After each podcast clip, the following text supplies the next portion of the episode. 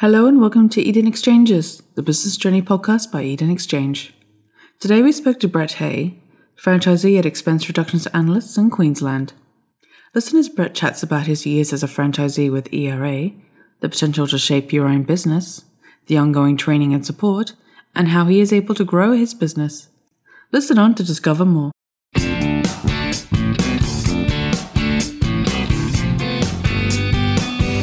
Hello and welcome, everyone. My name is Ellen from the Eden Exchange team. Today, our guest is Brett Hay, who is a franchisee in Brisbane for expense reductions analysts. Welcome to the podcast. Hi, Ellen. Thanks very much for having us. So, could you start off by telling us about your background and where you're currently located? Certainly, yes. I'm based in Brisbane, but I've had a corporate career for some 20 years before joining ERA. I was general manager in a few roles with Mobil Oil Australia, with Mitre 10, and also ran a recruitment company, BDS Recruit, and joined ERA in 2002. So you've worked for expense reductions analysts since 2002. What has that experience been like for you? Very satisfying, Ellen. It's a mixture of learning, constantly learning, but also solving client problems as well as being financially rewarding. So they're the bits that I most enjoy solving the client problems. Sounds like a worthwhile venture. And what is it about expense reductions that caught your attention? What made you want to become a franchisee? This is a very interesting one. So, having spent uh, 20, 25 years in the corporate world and living in multiple cities, I really did want to start my own business, but I wasn't sure what I actually wanted to do it was rather a um, unique. It was a meeting of uh, all the planets, or alignment of all the planets. I saw the advertisement for ERA franchisee in the paper in the Australian one day. Coincidentally, my sister had dinner with the CEO in Sydney, so totally unrelated. And then the BDM for ERA contacted me on the following Tuesday. So those three things came together within 72 hours. That certainly uh, piqued my interest. And so, uh, with further investigation, I found that that's what I was looking for. Having consulted to and assisted lots of business owners in the past. I then wanted to run my own business and continue solving uh, client solutions. So all those things came together at the one time. Okay, Brett. So you're talking about providing solutions. What exactly does expense reductions analyst offer, and what do you do as a franchisee? Mm, good question. So we're a procurement consultancy, so we help our clients manage their costs mainly in indirect expenditure, but occasionally in direct expenditure. And through that procurement process, we go out to market and source responses from the market as to how they may be able to assist our clients. Having sourced all those responses, we then analyze those against the client's requirements and allow the client to make a choice, which we then implement and then monitor that for the next um, two or three years or so. And that's what sets us apart from other consultancy firms. We are implementation specialists, so we actually implement. We don't just leave the client with the report, we follow through with that implementation and that monitoring. Okay, now in particular, your franchise is not a single person operation. It's actually a much larger operation than a typical franchise. How many do you have in your team? Six people altogether. Yeah, so when I left the corporate world, where I was uh, obviously in general management roles, you have a lot of experience with managing people, and that's what I actually enjoyed. So I didn't want to be a sole operator or a sole trader. So once I uh, understood the business, I was looking to expand from myself, sole operation, into a team. So I've now got a six people crew, three analysts, one business development manager, and one bookkeeper. So we're managing all components of the business, and that takes a lot of pressure off myself to allow me to focus on the client management. Now, six members of your team, that's quite a team. So, what is the business culture like amongst your fellow teammates, and how do you apply the business model in a team setup? Yeah, another good question. So, certainly when you move from sole operator to a team, you've got to apply different principles, different business principles. It's very much about delegation and making sure people have the awareness of what I'm expecting of them, but also allow them that autonomy to manage their own workloads themselves. We have a very supportive and a very open and transparent culture, and that's important. We operate in an open office, so we all know what each other is doing. So it's most important that each member has that support. But we also apply fairly stringent KPIs to the business because that's obviously what the client's seeking from us. So every team member has their own individual KPIs but we've also got team KPIs because some do telecommunications, some do freight, etc. So there's category teams. And then we have the overall company KPI as well. And because we don't sell widgets, it's our expertise and the amount of time it takes us to complete projects. So we have a model called a return per hour. So we can measure how well we're performing in terms of revenue that we can generate, but also the amount of time that it takes us to generate that revenue. So that open transparency is what the staff really enjoy. Sounds like a really good business opportunity, especially one with good team dynamics. Now, since you first became a franchisee all those years ago, how do you believe you've grown as a business owner? Yes, this, this is a, a, good question and one I often re- reflect on. When you're in the corporate world, you are trained very well, very intensively, but then you've got to apply those principles to your own business. And so you have to make that a mental shift, I think, from being a corporate member to actually running your own business. And the key component to transfer there is it's got to be all about the client. The client's uh, requirements, the client's objectives, the client's solutions is what the focus needs to be on. But you also need to move that mental shift from having a, a, corporate brand awareness, which you stand behind, to then when you get into consultancy, it's very much the brand becomes yourself. We have the ERA brand that sits behind us, but once you engage with that client, and some of these client engagements can be up to 10 years, then it's very much dependent on how well you perform for that client. So the brand becomes very much about, about yourself and how well you perform. Now, speaking of performance, what level of training and support does ERA offer? And has that level of support and training changed as you become a more experienced business franchisee? Yes, it definitely has. When you start, you have a very intensive training program. In my case, it was two weeks then subsequent follow up training. Plus, you have a mentor when you join ERA for the first six months of your operation. So that gives you a lot of support and practical support, not textbook, but more practical suggestions and support. And then thereafter, what ERA has moved to is a lot of online training. So it allows you to train yourself at your own pace. Periodically, though, we have annual conferences, which there's some fairly good training during those conferences, which allows once again, to get practical advice from your peers who are specialists in particular categories. But also, there's a lot of uh, online support that sits behind that as well. So, yeah, quite informative and uh, very supportive. It sounds like they definitely give you the building blocks to be able to succeed in this business. That's really good to hear. In particular, with your business and your business development, you've been upscaling your business for the last four to five years and you're increasing your current customer portfolio. What drove you to expand and what is your current growth strategy? The challenge you have as a sole operator is there's only 24 hours in a day and working hours probably 8 to 10. So it's very difficult to expand business when you've only got your own self to acquire the client, but also to produce the results that you need to on behalf of your client. So very much uh, you need to leverage your business. So you either uh, leverage that to your to your colleagues, to your peers, or alternatively build a team as I've done, or, or both. The other thing, though, is having left corporate world, you've got to recognise that you don't have a corporate uh, superannuation payout at the end. So you've really got to generate your own exit value.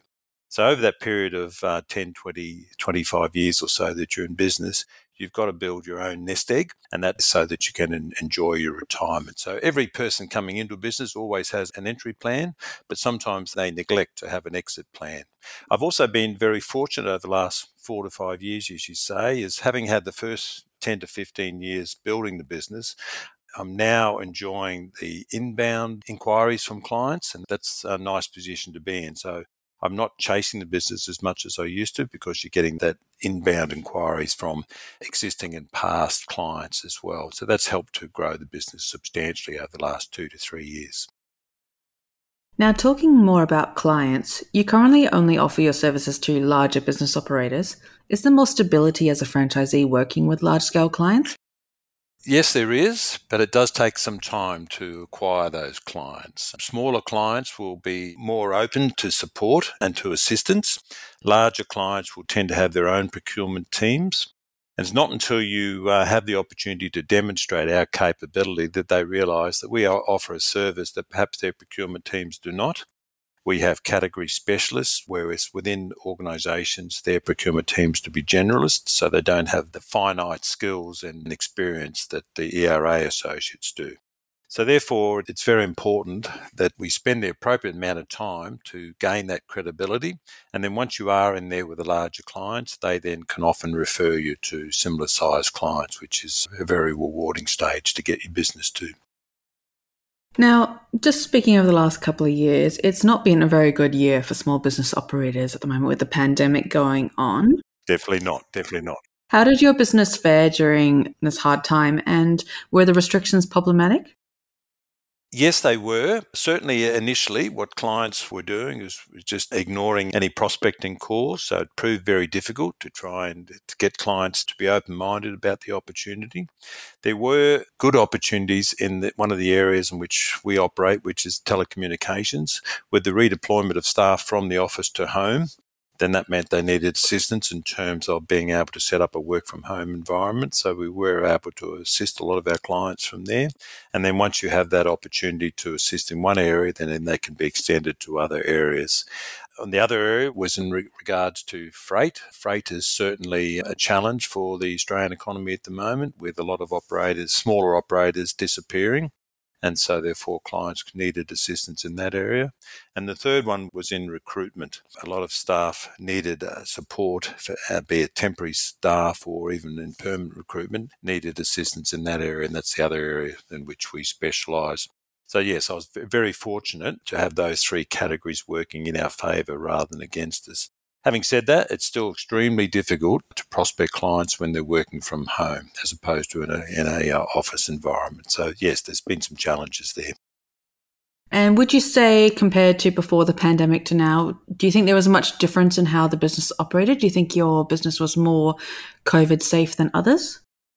Yeah, certainly we're COVID safe in terms of the way we operate here within the office. We've been fortunate in Queensland, haven't had the level of lockdowns that New South Wales, Victoria, and South Australia have had. However, what you still need to do, of course, is move from face to face meetings and prospecting to, uh, to all online. I've got to be honest, that took a little bit of adjustment, and that was a, another learning exercise in itself just to understand how to operate Zoom, Teams, and all the other applications but also to be COVID aware throughout the whole process.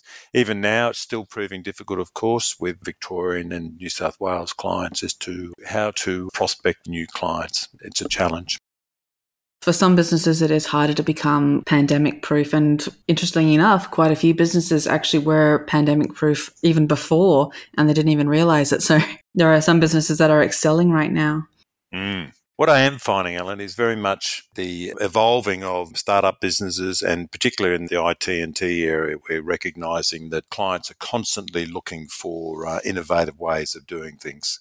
So, for instance, you know, if you can imagine working from home three years ago is totally different to how we do it now but also we're moving a lot of our business in terms of analysis away from Excel to Power BI because clients are wanting to have a much more interactive engagement when we are presenting the results of our projects. So, yeah, technology is becoming more and more important, and reporting of the results is becoming paramount to the client as well. They want dashboard reports, they want to be able to see straight away how they're trending internally and also versus their own competition. So, uh, yeah, that's becoming very important. Yes, very important. Now, retouching on the fact that you've been with the company for years, that is an extraordinary amount of time to stay with a company. You must really love the company very much. Now, what drives you to grow your business and what do you love most? Unlike a corporate environment, I suppose, this is your own company. And so I very much enjoy the interaction with my fellow business owners as opposed to corporate colleagues. So that's a very rewarding part of it. In fact, I've got to say that's probably the most rewarding, that interaction with my peers. But secondly, and probably just as important, is interaction with the staff, just watching those staff grow. Because a lot of my staff come here post uh, university studies. And so they're looking to get that business experience, that practical business experience. That's a really enjoyable part of the role and managing that business. And the third one is because it's so financially rewarding. I've got to be honest, um, I would not be able to generate the same net wealth if I was in, still in the corporate world as opposed to in your own business. So those three elements are what I really enjoy most. So the, the clients, the staff, and the financial rewards.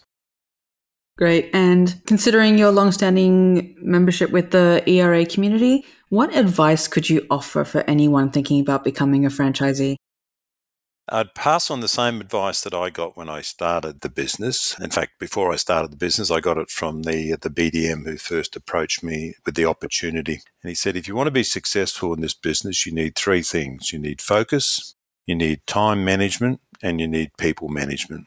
And if you've got those three things, I'm sure you'll succeed. And so I've always remembered that. It was only about a five minute conversation at the end of the engagement I had with him. And those three words or three three elements focus time management and people management what made me realize that yes i can make a success of this business so whenever i have challenges and as we all do running our own business you just come back to say well it's one of those three things that i've neglected that's causing me a problem at the moment so if you refocus on those three elements then you will succeed Thanks, Brett. Expense reduction analyst sounds like a unique opportunity to franchise with. Now, for anyone listening to this podcast who is keen to put their name down for more information, there is a button beneath this podcast to submit your inquiry, and the team at Expense Reductions Analyst will get the ball rolling ASAP and get you started on your franchising journey. Now, thanks again, Brett, for joining us on the podcast today. We wish you all the success in your developing business journey, and we hope to hear from you soon for an update as you grow your business. Thanks, Ellen. I enjoyed it. Thank you very much.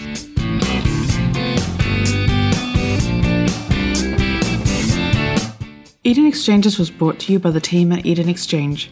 In this episode, we spoke to Brett Hay, franchisee at Expense Reductions Analysts in Queensland. To find out more about Brett and the Expense Reductions Analyst franchise, or to discover other episodes by Eden Exchanges, head to our networking website, businessbyinvest.com. You can also subscribe to the series on iTunes or Stitcher if you're using Android. Find us on Facebook, LinkedIn, Twitter, and Instagram for recent info on the buying, selling, and investing world. Thanks for listening.